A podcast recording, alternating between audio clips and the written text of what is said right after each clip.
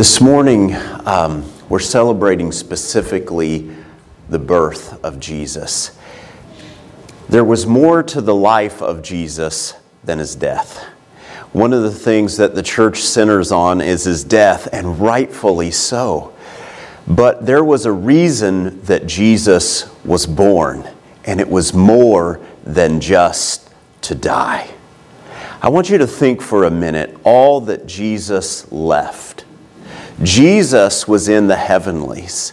And although we can't imagine what that's like, we're given glimpses of it in Scripture. And it is beyond anything that we have ever seen or could really even imagine. I mean, think for a minute about a world like we live in without a curse.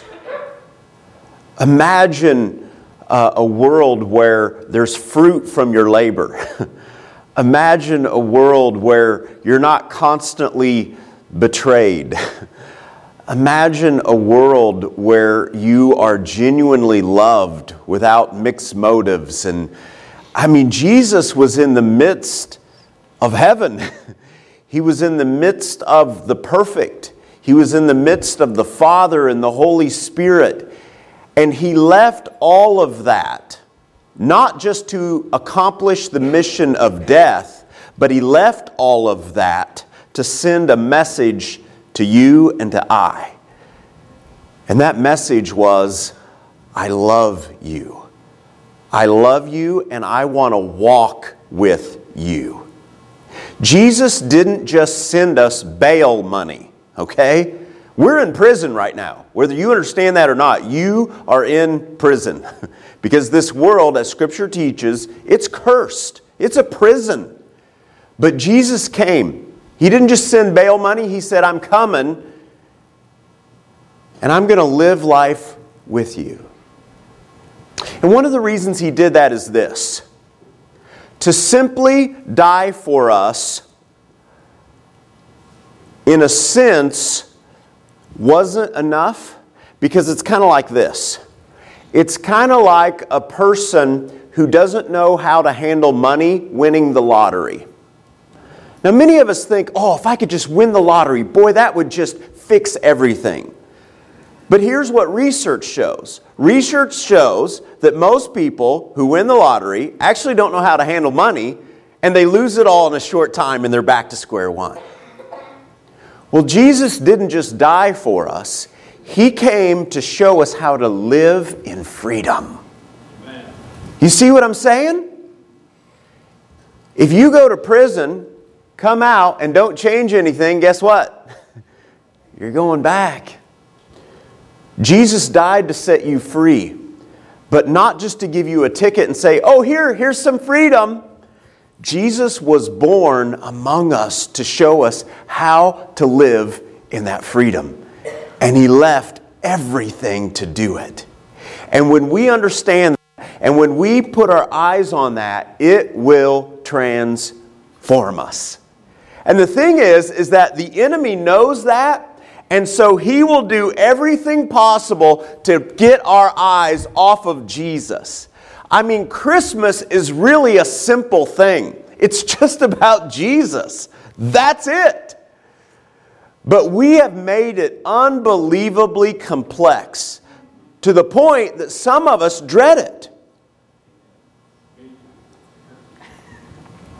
Why has that happened? Because the enemy wants to simply get your eyes off of Jesus because he knows that if your eyes are truly on Jesus, you will experience the things of Jesus. You will experience freedom. You will experience peace. You will experience joy. And you know what? You don't have to be rich to experience all those things. That's part of the reason that Jesus was born in the circumstance that he was. He was literally born and placed in an animal trough. He was not born among the elite. You know, that's one thing about Moses. He was born and he was placed among the elite. Jesus was not. Why? Because he wanted to show us that you can have joy, peace, freedom, and all that, and you don't have to have extreme wealth. That's not where it's found. And so the enemy, knowing this, has developed a scheme to get our eyes off of Jesus. And I want to talk about that this morning. But first, I have an illustration. My illustration involves a board. And to complete this illustration, I'm actually going to need a volunteer. And they're going to be using a tape and they're going to be using a pen. Eli, I think you would make a great volunteer. Are you willing to come up? Oh, no, no. Oh, we got two of them. I meant this one. Sorry, Eli. Yeah, yeah, come on. They were right in line, so he thought I was looking. I'm sorry. Have you ever used a tape measure? Okay. So here's what you're going to do, Eli. And don't worry, while you're doing this, I'm going to continue talking. So they might stare at you, but I'll try and distract them, okay?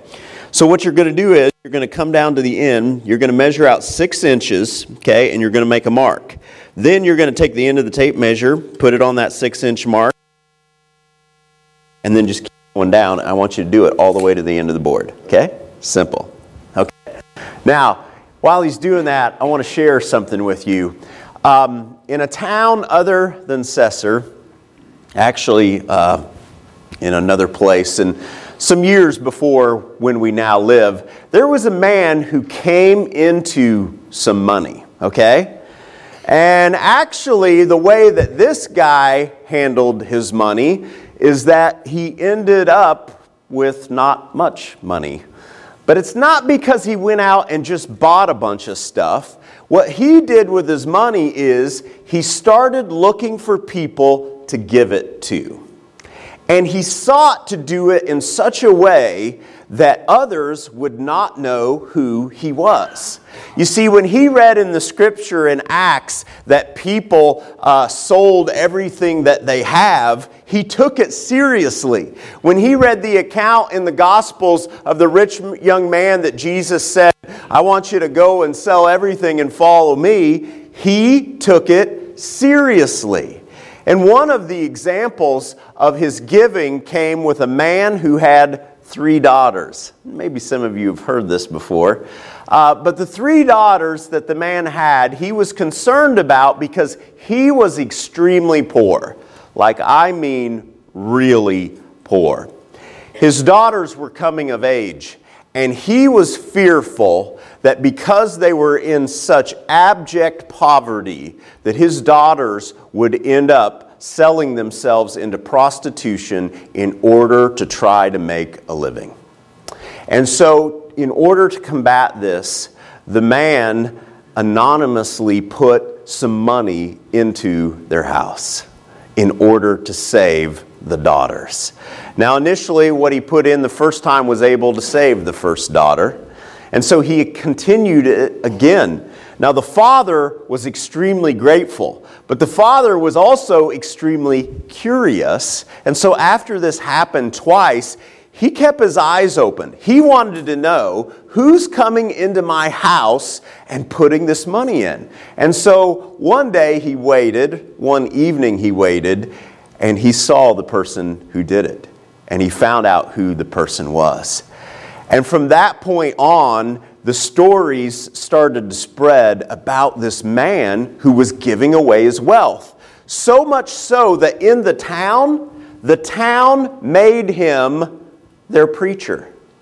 Because they're like, this guy is living out what it is to follow Jesus. We're going to make this guy our preacher. And so they did.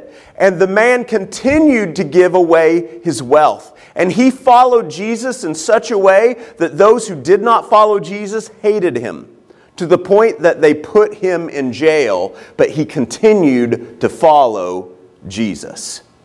Now, some of you probably know this, but the man's name was Nicholas. He's the person that we call Saint Nicholas. And because of his actions, the world the world now celebrates what he did. But here's what happened though The whole point of what he did was to point to Jesus, to live out the life of Jesus. But something happened as people began to tell his story. As they began to tell his story, they began to add to it, make it a little bit better, make it a little bit better.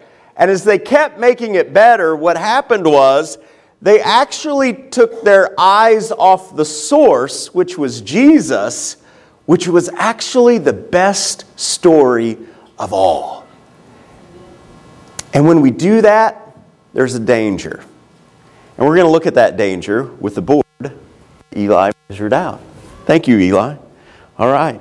So, if you go out six inches, uh, this board is just over six feet, okay? So, what I'm to do is I'm to measure out 72 inches, but I'm to measure it from the end, okay? I'm to stay with the source.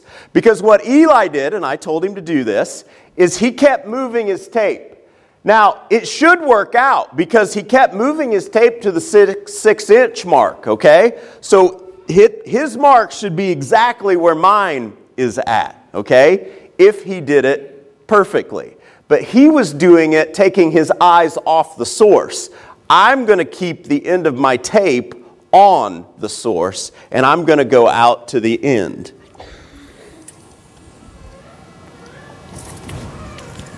I'm going to try to keep it hooked. Trevor, can you hold my tape? Somebody has bent the tape.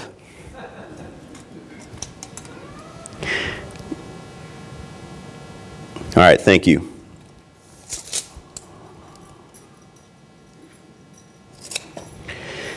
Okay.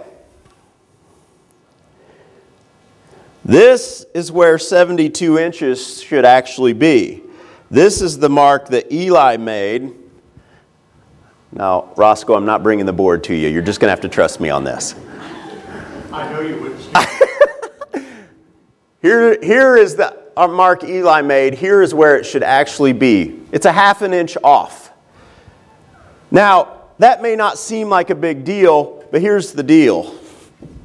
What if you did that with a building? What if you laid out this entire building that way? If you, over six feet, every six feet became a half an inch off, by the time that you set one corner and got to the other corners, you would be several feet off. Can you imagine what your building would look like? It would be a mess. Scripture calls Jesus the cornerstone. He's the cornerstone because our eyes are to be on Him, and everything that we do and live and build upon, we are to have our eyes on Him. And that and the reason they call him the cornerstone is because that's how you lay out a building and keep it square. You set one cornerstone and everything comes off of that. You don't just add and then and then mark off another add and then mark off another add. In your mind, it may seem like it should work, but it never does. We always have to go back to the source. And so what I believe the Lord wants to share with us today is very simple. Put your eyes on Jesus. That's it. As you go through this Christmas celebration and beyond it, but right now, as you're going through this Christmas celebration, simply put your eyes on Jesus. That's it. You don't have to get complex with things. You don't have to think through everything. Well, you know, this tradition that I do, should I do this? Should I not? I do, I'm just saying, put your eyes on Jesus. Because the thing is, is that when we put our eyes on Jesus, we're going to begin to see whether or not the things, the traditions that we do to celebrate are actually honoring Jesus or they're not. Because we've gotten so far off that there are many people who will celebrate Christmas who know nothing about Jesus. And yet they're celebrating Christmas. How does that make sense?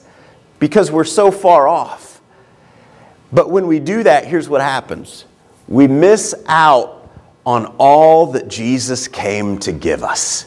We miss out on the peace and the joy that we sing about. Did you know that you can sing about peace and joy and be absolutely miserable? Yeah. But when you have that peace and joy inside of you, you can be in a miserable place and have joy. That's the difference. I want to look at a scripture, um, and it's a non traditional Christmas scripture, but it directs us to what I believe the Lord wants to say today. Um, the Lord gives another example uh, during the time of Jesus in the church about how people got off track. And they didn't mean to. They just simply took their eyes off Jesus and they were doing things to try and worship God. But instead of keeping their eyes on God, they started to put their eyes on the way that they worship. You see what I'm saying? It's kind of like the mark.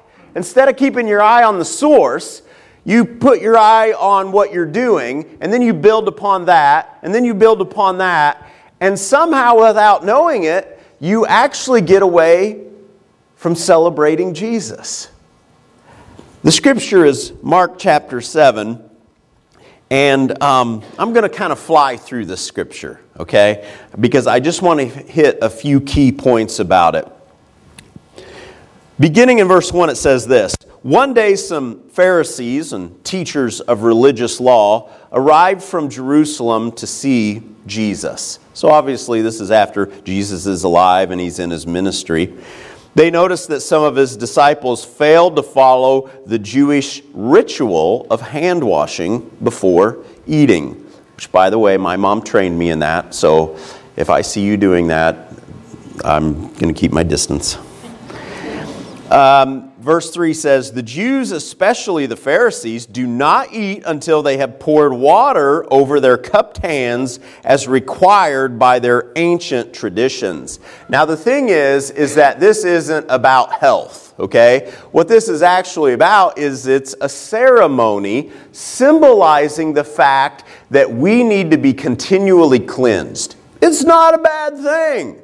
But the problem is, is that it was never a commandment of God. It's just something that they decided to start doing. But then over the years, what happened was they just focused on it to the point that it, it is like a command, and to the point that even not only is it a command, but they began to deny other commands in order to lift this command up. Is that crazy? But we do it right now in the way that we celebrate Christmas many times.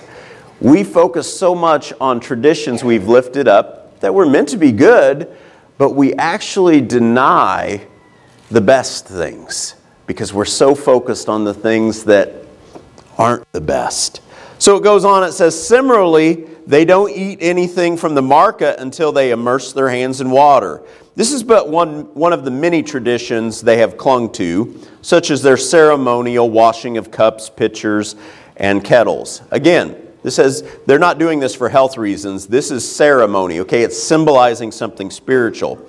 So the Pharisees and teachers of religious law asked him, Why don't your disciples follow our age old tradition? They eat without first performing the hand washing ceremony. Jesus replied, You hypocrites. Isaiah was right when he prophesied about you, for he wrote, people honor me with their lips, but their hearts are far from me. Their worship is a farce, for they teach man made ideas as commands from God. For you ignore God's law and substitute your own tradition. You substitute your own tradition. Then he said, You skillfully step aside or sidestep God's law in order to hold up your own tradition. For instance, he's going to give another example here. Moses gave you this law from God honor your father and mother, and anyone who speaks disrespectfully of father or mother must be put to death. That's pretty serious. But you say it is all right for people to say to their parents, Sorry, I can't help you. For I have vowed to give to God what I would have given to you. In this way, you let them disregard their needy parents And so you cancel the Word of God in order to hand down your own tradition. And this is only one example among many others. Now, I want to explain this very quickly, okay? So, they didn't have Social Security then, okay? And so, when a parent was beyond the working age, many times what would happen is, is that the kids would have to take care of them. They had no other source. But what some of the kids were doing were this they weren't taking money out of their, we're not talking about a tithe here, okay? These people were already tithing. But what they were doing was that they were saying, not only am I going to give a tithe, but I'm going to give a bunch of this other money that could have been used to help my parents live.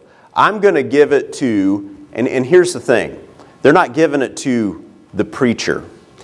The way that this was set up is that the church had political power. What they were doing was giving it to the politicians of the day because the politicians could help them with things that they wanted. So think about that. You get to a place, you've got no money, you've got a kid who's expected to take care of you, and that kid says, Sorry, mom and dad, you're going to have to go live in poverty. I'm going to give my money to this politician because they can help me out with some stuff. And I'm going to do it because that's the way that God would want me to honor Him. That sounds ridiculous, but that's where we get to when we don't keep our eyes on Jesus, when we don't keep our eyes on the Word. Because what these people were doing was they were focused on a tradition that was made from a tradition that was made from a tradition that was made from the Word, but they weren't focused on the Word. Just like the board measuring from a mark that was measured from a mark that was measured from a mark. Eventually, we get off track and we don't even know it. Because the thing is, is that as Eli measured out, you probably couldn't even see how far off he was with your eyes on just one mark. But it slowly played out to where he got off track. But the good news is this the way that we can fix all of this is just boom, put our eyes back on the source. That's it. We don't have to go through each mark and try to get it right. We just go back to the source and we redo it. And we keep our eyes on the source.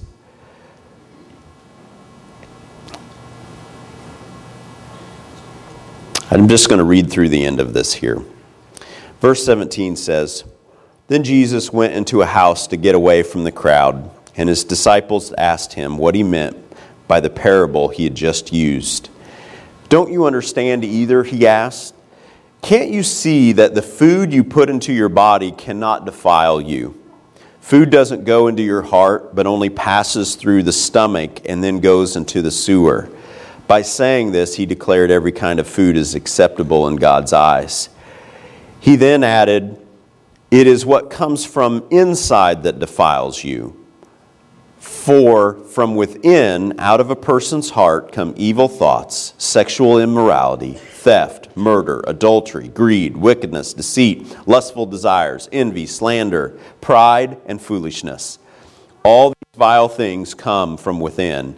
They are what defile you. Here was his purpose, because here was what was happening. They were so focused on just washing their hands.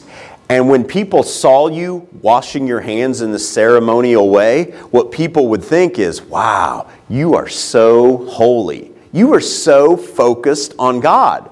And because they were so focused on that, what happened was they took their mind off of other things that were way more important, like, hey, You've been stealing from your neighbor because you moved the boundary line and you thought you were justified in doing it. Or you sold whatever it was you sold to your neighbor for more than you should have, and it was really theft even though you justified it. Or the fact that you were uh, sneaking out with your neighbor's spouse because you know you're mad at your spouse and you're thinking it's okay. Hey, that was actually adultery. But all their eyes were off of that because, hey, I'm washing my hands. That may sound ridiculous, and it is, but we live in that. We live in that. I grew up in a town north of here that had um, a tradition that I won't name, but most of their church services were on Saturday night. And it was on Saturday night so that they could do whatever they wanted later Saturday night and sleep it off on Sunday. But it was okay because they would go in and they had such formal services. I mean, it was so reverent that you would just be in awe. But it didn't change what was in here. And so the thing is this your house may be decorated to the hilt right now. And that's awesome. I love Christmas lights, okay? But, and you may be giving out some really awesome presents to people.